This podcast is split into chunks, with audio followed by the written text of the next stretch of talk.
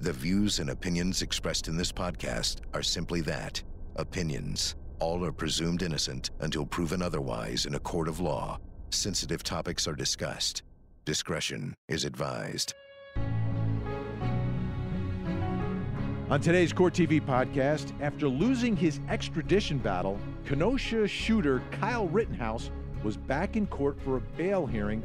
Things got heated. Court TV's Ted Rowlands will join us with the latest updates, including audio from that hearing.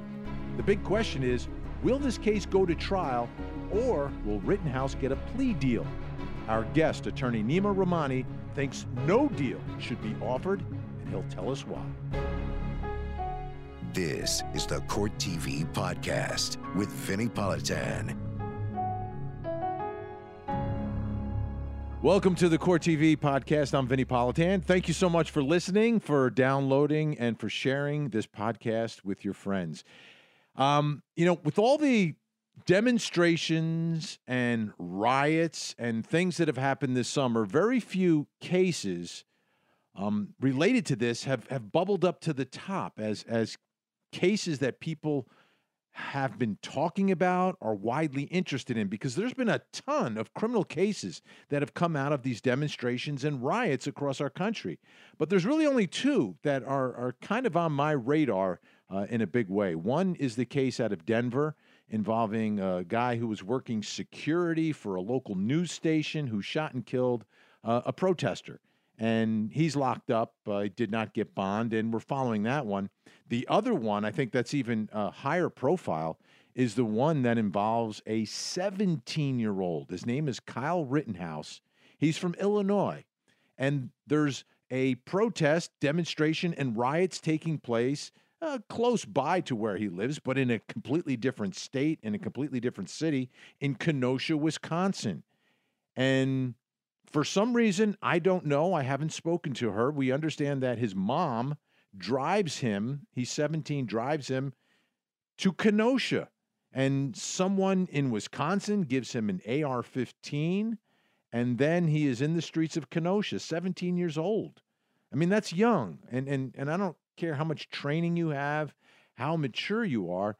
You know, 17 year old being in the middle of all that and then you know with an AR-15. And I understand he's probably trained, been shooting guns for years, but still he's 17 years old. I mean, I have a 17-year-old. Um, so, but that's not what the case is about. What the case is about now is what happened afterwards. Once he was there, uh, there was some violence that broke out, and he ended up shooting three people. Two of them died, and now he's been charged with murder. He's been extradited back to Kenosha, Wisconsin and he's now got to face these charges as an adult. And he's facing the potential of life without the possibility of parole. And, and I mentioned two people are dead, by the way. So he was in court this week, and uh, we got us some interesting, interesting uh, insight, I think, into the attitudes and the um, case and the issues that are going to bubble up through this one as well. And I want to bring in Court TV anchor Ted Rowlands, who's been following this very closely. Ted, is, is my eh, assessment right, or am I missing something? Because in, in all the you know protests, demonstrations, and riots, there have been tons of arrests and tons of crimes that have taken place. But really, um, to me, this is the one that seems to be on, on on top of the rest, and we really haven't been talking about many others. Yeah, and, and the reason is because the facts of the case are um, are different, right? I mean, most of the arrests that took place are people that went to the protest and did something wrong and were arrested, and you know, move on. it, it is what it is. This is different because you've got uh, two sides here, and you've got two different stories and two ways to look at the exact same facts, the exact same with the video. I mean, just take the video. You can look at the video and say, Oh, explain the video. Explain the video to folks who maybe haven't seen it. I mean, I think you've seen it, and, and check the show notes, folks, because you can get access to all this stuff. But describe that video. What happens? What we see, Ted? Kyle Rittenhouse has an AR-15 in his hand. He's running down a street in Kenosha. There's chaos around him, and some two people are basically chasing him down. And this is the second shooting, which is widely publicized. There is video of the first shooting, but it's not clear. Um, and it just doesn't have the same opportunity to absorb the situation as, as the second shooting. And in this video, Rittenhouse is clearly attacked by two people, turns around and shoots, kills one of them, injures another one. The question is, was this self-defense? Many people say yes, absolutely self-defense. Others say no, he didn't need to shoot the other unarmed people. He put himself in a situation that created his issue. Um, so that's where we are. That's why this case is so compelling, unlike the thousands of other arrests that were made at protests around the country. Right, for you know, throwing bricks, attacking someone, or you know, whatever it is. Now, I, want you to take a listen uh, to Mark Richards. This is the attorney for 17 year old Kyle Rittenhouse. They're in court, and this is a first appearance, and it's also a bond hearing. So they're trying to figure out okay, what's the bond going to be set at? How much money does he have to post uh, to get out of jail? Let's listen. My client is 17 years old. He has no prior juvenile, no other record whatsoever. He has ties to the community. His father lives in the community. He worked in the community. The self defense claim in this case is overwhelming. It's on videotape. And under all of those circumstances, three quarters of a million dollars and electronic monitoring is more than sufficient. We have no objection to the non monetary conditions, but at a certain point, the state can bury their head in the sand. And in reality, who struck my client first? Who attacked my client first? Mr. Rosenbaum, the decedent. My client's running down towards the police line when he's attacked by a mob. We're not talking about demonstrators, we're talking about rioters who had ill intent in their heart. And unfortunately, they came in second. All right, Ted. So that's Mark Richards, and he he's painting a picture very clearly. And they've been very aggressive, the defense in this case, in, in putting their version of what happened out out there in the public domain. Yeah. And they're saying he's the one who's the victim. Absolutely. That's part of their strategy from the fighting extradition on. This has been out in front and center. They've received donations. A GoFundMe page was was put up and shut down. They now have a new mechanism for donations, and people are literally donating thousands of dollars for his defense. Um, that's a strategy. The painting the picture of this kid being a, a wonderful person is accurate. I mean, it, you know, he, he was a, he loved law enforcement. He's a lifeguard, according to his family. The reason he was there was because a family friend owned the business and was asking for volunteers. And he said, "Oh, let me go, let me go." And, and mom took him to Kenosha to be there to help protect a business. That's all well and good, but two people are dead because of this kid, and that's the reason he's sitting in that courtroom in Wisconsin, and that's the reason why um, the judge said, "Sorry, you're you're not walking it with less than a million. In fact, it's going to be two million dollars bail." Yeah, two million dollar bond is what, what's needed to get him out. Now, during this bond hearing, one of the victim's fathers spoke, and I, and I found this. You know, it, it, it there's there's anger and there's heartbreak, and it's mixed together, and I understand it. I've never had to deal with uh, the tragedy that he is dealing with, which is the loss of a young son, which is you know the worst thing that can happen to a parent. It is is is the worst, and he was able to speak, and you can actually hear his pain. Um, but he also paints a picture of of the way he sees what happened to his son. Kyle Rittenhouse thinks he's above the law. He's been treated as such uh, by law enforcement, and so he believes he's justified in this case, and for for him to run uh, wouldn't wouldn't surprise me. Uh, and and this defense of self defense that is impossible. That is impossible. I don't know what part of the video you watched, but he already killed a guy, shot him in the head, and then tried to run. And my son was a hero. He tried to stop him, and so did everybody else. He was an active shooter and he tried to flee. And my son lost his life protecting other people. He was a hero. And I understand John Huber's view of all of this. And I'm sure there are many who agree with him. And perhaps there are many who were there that night who agree with him that he was a hero, that he was going after trying to stop someone that they saw as a threat. But there were two words that he said that I found very interesting because it's it's a word that we've used a lot before, or a phrase, active shooter. And his son is the one in the second shooting. He's one of the victim. He's the victim in the second shooting, who has the skateboard, who strikes Kyle Rittenhouse with the skateboard and then gets shot and killed. At that moment, does the video demonstrate that he's an active shooter at the moment that um, Mr. Huber's son is going after him? No, but he had already shot and killed somebody and was now running down the street from so from john huber's standpoint my son went to a protest because he feels something. He goes there armed with what? His voice and his skateboard.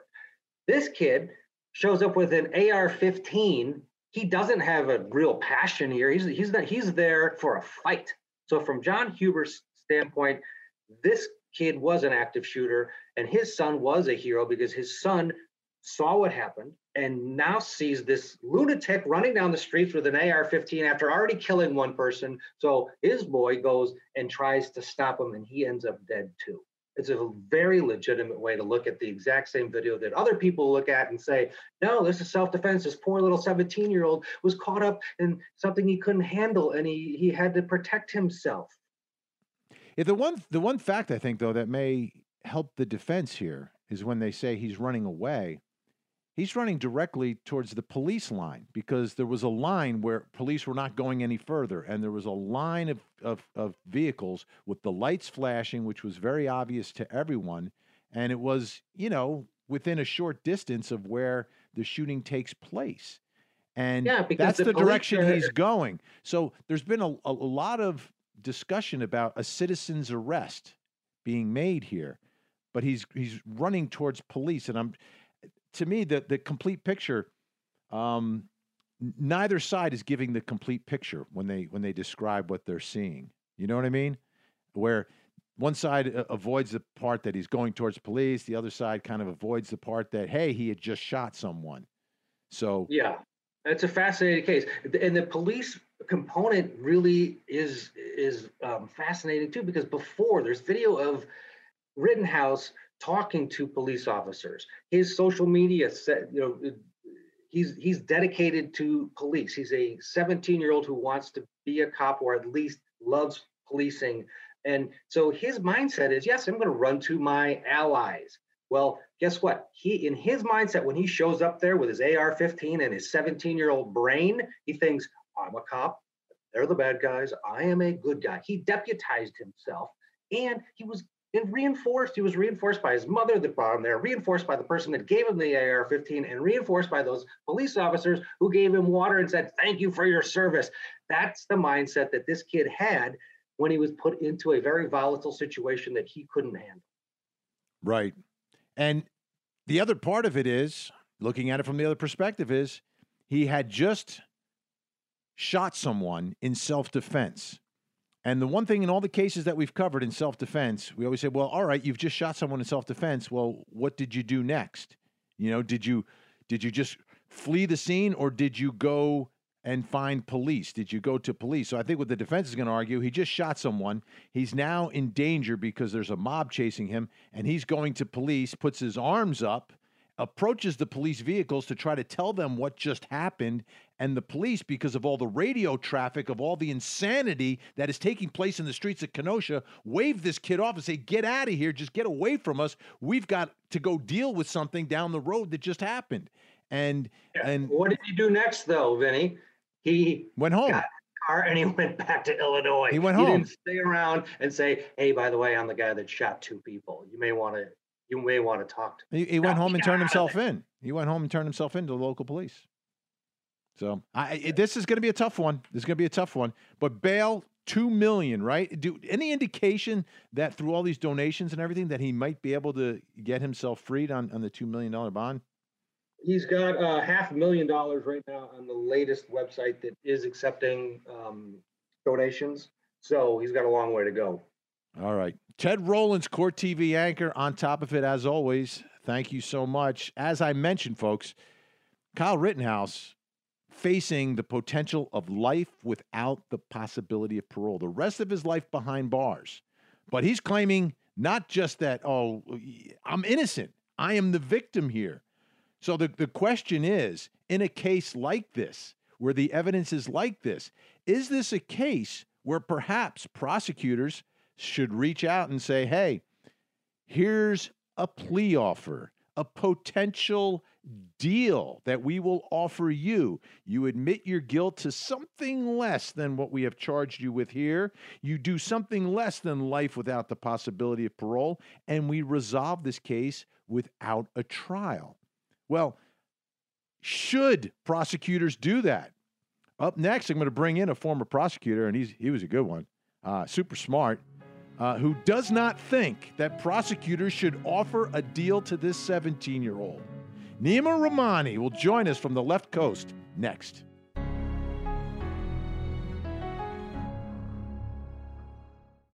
For more Court TV, watch it on cable, over the air, Roku, or go to CourtTV.com and stream live gavel to gavel coverage. Catch up on the big moments from our current cases and relive some of Court TV's most historic trials. Court TV, your front row seat to justice. Deal or no deal? And that's an issue that prosecutors have to deal with all the time in every case. And and you know, 95% of the cases that they get are resolved with plea deals and they give plea offers. It's just standard operating procedures. But the cases that we talk about on court TV, the cases that you see on court TV, and especially murder cases, sometimes there is no deal. Sometimes they don't make an offer because why should I give this person a deal? I mean, they committed the ultimate offense. They should get the ultimate punishment under uh, our jurisdiction. Now, for Kyle Rittenhouse, it's life without the possibility of parole in Wisconsin. I mean, that's the ultimate. There's no death penalty in in Wisconsin, so that's not even on the table. Um, so the maximum punishment is life. So the question is, should prosecutors offer some sort of a deal? And let's not forget the facts again. There's a video of the second shooting. There's another grainier, more from the distance video of the first shooting. There's an allegation that the whole thing is self-defense right? This isn't a case of of premeditated, I'm plotting, I'm planning, I'm going to take out my spouse kind of trial that you see on court TV often. No, this is something completely different. So let me bring in our guest. He is a great former federal prosecutor out in Los Angeles, Neama Rahmani, joining the podcast for the very first time, his maiden voyage. Great to see you. Vinnie, great seeing you too. All right. So, um, this is the part of the podcast where I bring in someone who may not see things exactly the same way I do. Oftentimes, we are, um, you know, kind of seeing things the same way because we're both former prosecutors. Although I was on the state level, you were on the federal level. I had to deal with a little less evidence, not as many confessions as you did in all your cases. But let, let me ask you why would you not offer this defendant a deal based upon the video that's out there, the allegations of self defense, the age of the defendant, the circumstances surrounding it. Why does he not uh, get a deal from you? Because he's a criminal and a murderer. You know, this is someone who, you know, is 17 unlawfully possessing a weapon, not just any weapon, an AR 15. He's there violating curfew, right? 8 p.m. curfew, vigilante, crossing the state lines, defending some business that claims they never hired him. You know, so he is the person that brings violence to otherwise unarmed protesters. And ultimately, he kills two people. So you're going to give this kid a break when two people are dead and one is injured because of his actions? Absolutely not. This is not the type of case that deserves any kind of offer. And frankly, he wouldn't accept an offer because he's going to go for the home run, a complete defense verdict based on self defense. I'm not sure. I think if the, the, the right offer was out there, I think these two sides could agree because of the age, 17. And, you know, there's it's a it's a whole life. If this was a 60 year old man, 50 year old man, there is no deal to be made, right? Uh, but he's 17, so there's an opportunity for a, a second chapter down the road. Here, here's the thing that I always took into consideration when I was talking about a plea offer. You know, it's the nature of the circumstances, obviously. It's the history of the defendant. All right. This is a defendant that has no history. Um, There's also the likelihood of success at trial is something that has to be taken into account, doesn't it? I'm not talking about the cost of doing it. I never put that in, in the equation. But, you know, is this a case, even though I believe in it, that, hey, you know what? I might have a little trouble getting over the hump on this one. So maybe to to ensure a conviction, I dangle something out there. Do you would you put that in the in the mix here as I try to convince you, Neama? It's offensive to the victims and their family to cut any type of deal in this case. Yeah, any case, right? There's a possibility of a not guilty verdict, especially a case like this where you know it's so politicized and folks have such strong feelings on you know, the civil unrest and these protesters. But, you know, to cut, you know, a manslaughter deal or a reckless deal or even worse, you know, misdemeanor deal, I mean, that's just not something that you could do if you want to pursue justice and you want these types of events not to happen in the future. You don't want folks going to protest because of some political view with semi automatic weapons and causing this type of violence. There's a number of let's, reasons why you don't do it.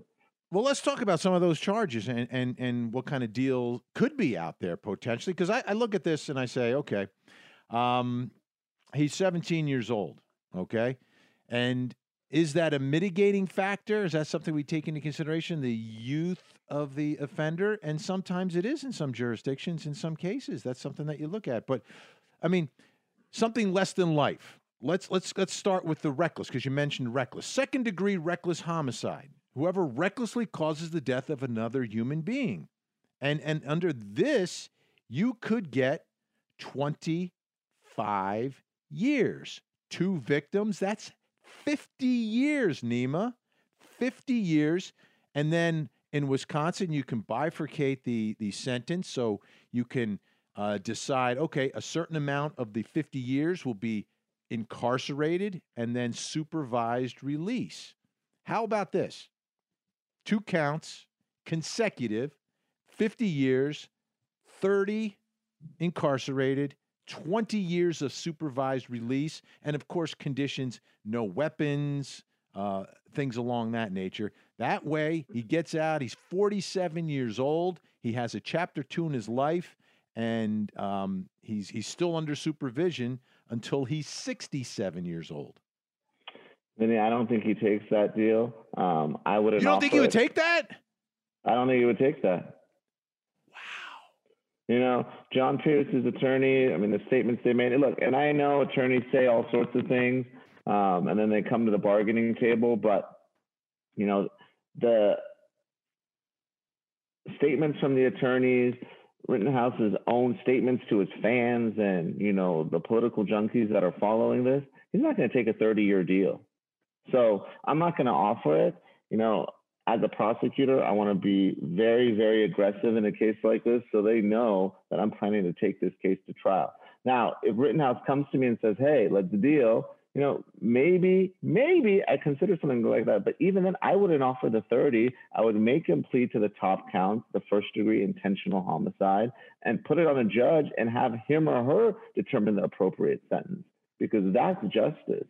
That's justice for these victims, you know? And I would certainly, as a prosecutor, argue that life is appropriate. That's the best type of offer, an open plea to the top counts that I would do in a case like this. People are dead. You know, this isn't a. But that's uh, that, that, that's a non-offer, right? That's really a non-offer. Well, right. I mean, plead, the, plead, plead, guilty to the to the charges. So Neama's tough to deal with, folks. I'm telling you, I told you he's a tough prosecutor, and and when he takes the case to trial, he's going to win it. Now, when you look at this one, let's be honest now, okay? Based on the facts here and the allegations, okay? Do you are you Zero to 10, how confident do you think prosecutors should be in pursuing the top, top charge, which is the first degree intentional homicide?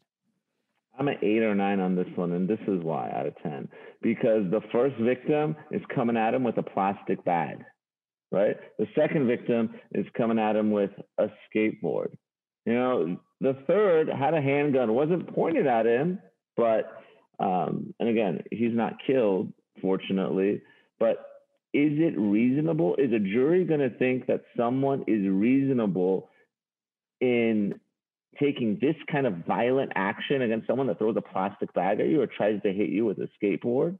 I mean, the argument's going to be that, you know, Rittenhouse thought that these individuals were going to not only disarm him, but use his own weapon against him. But that's and, and don't forget, there's there's a gunshot that is fired before he fires a gunshot.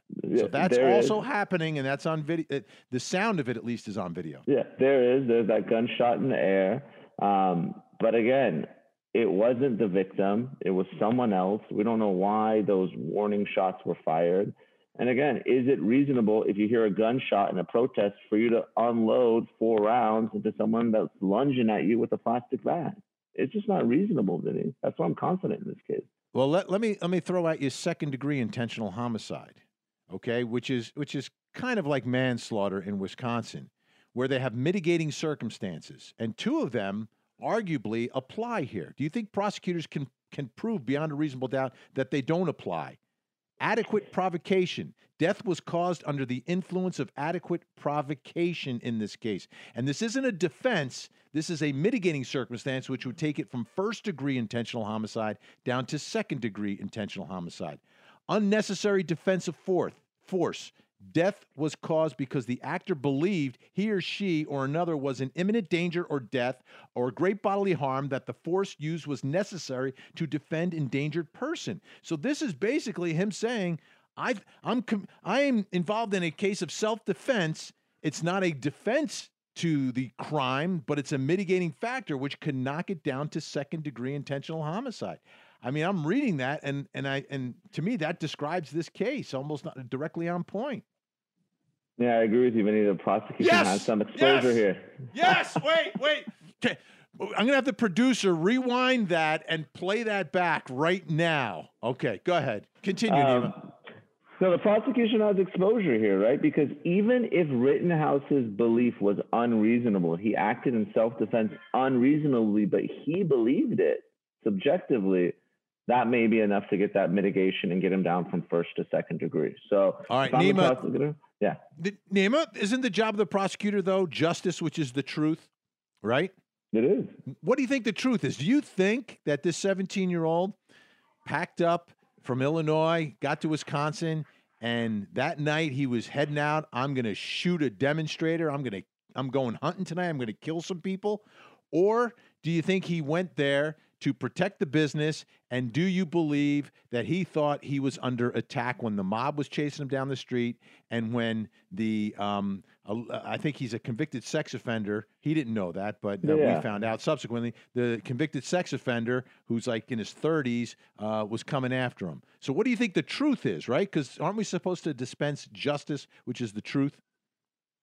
Yeah, the truth may be that he reasonably thought that he was, excuse me, he unreasonably thought that he was under attack. Um, and again, that's maybe where the prosecution ends up, but I don't offer that deal. I do not offer that deal unless they come and ask for it. And then I have a sit down with the families and explain before I offer that deal why there's some risk and why there's some exposure for the prosecution's case before I do anything like that. All right, so I think I've now talked you down to uh, second degree intentional homicide, and we can we can wrap this baby up.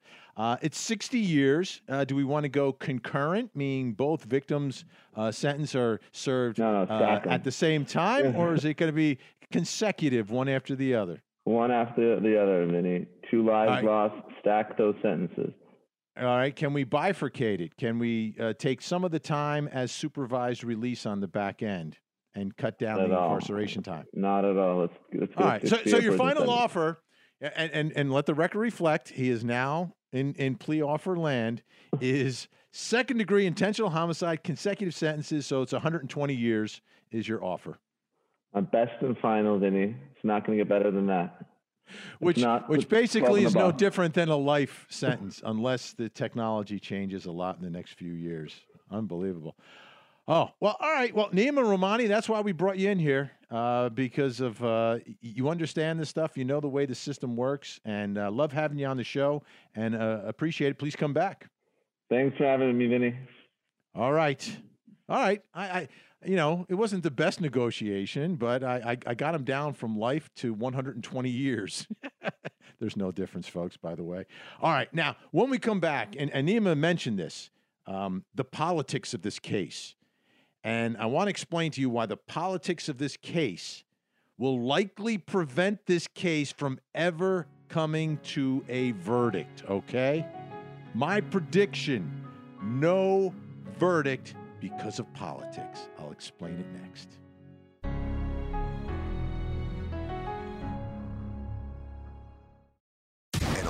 True crime series. These are the true stories behind the trials. Renowned journalist Ashleigh Banfield takes you behind the scenes of the most compelling cases in history We focus on the detail, we focus on the evidence. and investigates the murders, lies, and alibis that led to justice in the courtroom. This is the new chapter in true crime. Judgment with Ashleigh Banfield. All new episodes Sunday nights at 8 on Court TV. All right. In order to have a verdict in a trial, all 12 jurors must agree. They must agree guilty or they must agree not guilty. Anything short of that is a hung jury, is a mistrial, which can turn into a do over if, in fact, prosecutors want to proceed. Okay? So that's what's needed. Now, I want to look at this case. This Kyle Rittenhouse case has been infiltrated by politics at the highest level. At the highest level. When all this happened, you had the two candidates who were running for president at the time, okay? Opining on this case, each for a different side. You had President Trump in support of Rittenhouse, you had Joe Biden in support of the demonstrators and the and the the victims who were shot, saying this is murder, and you've got this is self-defense, and at the highest highest level, and that's the way this case has broken down. You post, I've posted the video, I've put it up online, and the comments come right down, red, blue, however you want to determine it, right, left, liberal, conservative, um, however you you label those two sides. That's the way it breaks down. Because the same people are looking at the video, the same exact video, and seeing two exact opposite things. And these are not people who are related to the victims or the defendant. I'm talking about people who have nothing to do with this, see it completely differently. And their, their beliefs are dug in and passionate and and and and real. They're not faking it. You know, sometimes people fake outrage one way or the other. No, this is this is legit. I mean, the people who believe this is a murderer, this is an out of control, they believe it to the nth degree, and there is nothing, there is nothing that the defendant or his attorneys could say that could change their minds. And flip the coin over. There are people, whether they're uh, conservative, Second Amendment people, whoever it is, look at that and say, this is someone, you know, with a weapon, with a gun, who's being attacked. And when you're being attacked, whether it's by a mob or by or being cornered by someone else, and they're trying to get your weapon and take your weapon, and guns are being fired, you are permitted in our country to defend yourself. And that's what he did. And there's nothing that a prosecutor is going to be able to say that is going to be able to convince that person the other way. You're just not going to change them. Um, the, the beliefs are so, so dug in. So now let's look at the case. And how did I start this whole thing? I said, in order for there to be a verdict, 12 people have to agree guilty, or 12 people have to agree not guilty. So are 12 people from Wisconsin going to look at this and say, yeah, that was self defense? Are 12 people going to look at that and say, yeah, that's that's first degree intentional homicide? No way. No way. And and that's why I wanted to have that discussion with Neama. Because if I'm the prosecutor, I have to recognize that. And if I if my ultimate goal is to get a conviction and lock someone up for killing human beings and firing a weapon, then maybe I've got to cut a deal. And I say that because it's always advantage defendant, okay? Because anything short of 12 people saying guilty is always a victory for the defense because they have not been convicted and they are presumed innocent. So you could try this case, it could be 6 6. You could try the case, it could be 8 4. You could try the case, it could be 10 2. The next time it might be 2 10.